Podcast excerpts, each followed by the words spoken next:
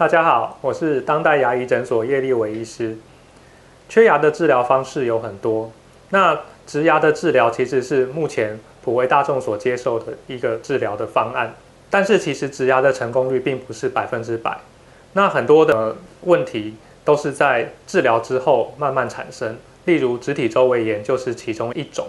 那其实植体周围炎在所有的植牙里面，高达三成有可能有类似的一个问题，症状包含了植牙的牙龈周围容易红肿流血，再来的话，有可能植牙的周围的骨头会持续性的破坏，最终导致植体的松动甚至脱落。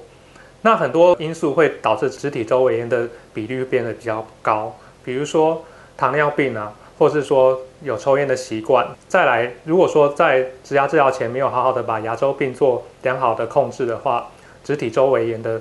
比率也会变得比较高。植体周围炎的处理方面，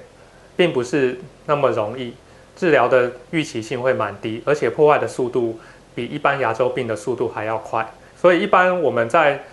治疗植体周围炎的方面，最好的治疗方式其实是要好好的预防它。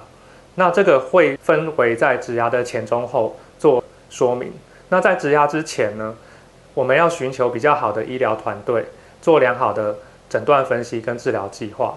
那治疗当中配合一些高科技的仪器，比如说数位导航系统或是数位手术的导板，来尽量让我们的植牙能够放在我们最精准的位置。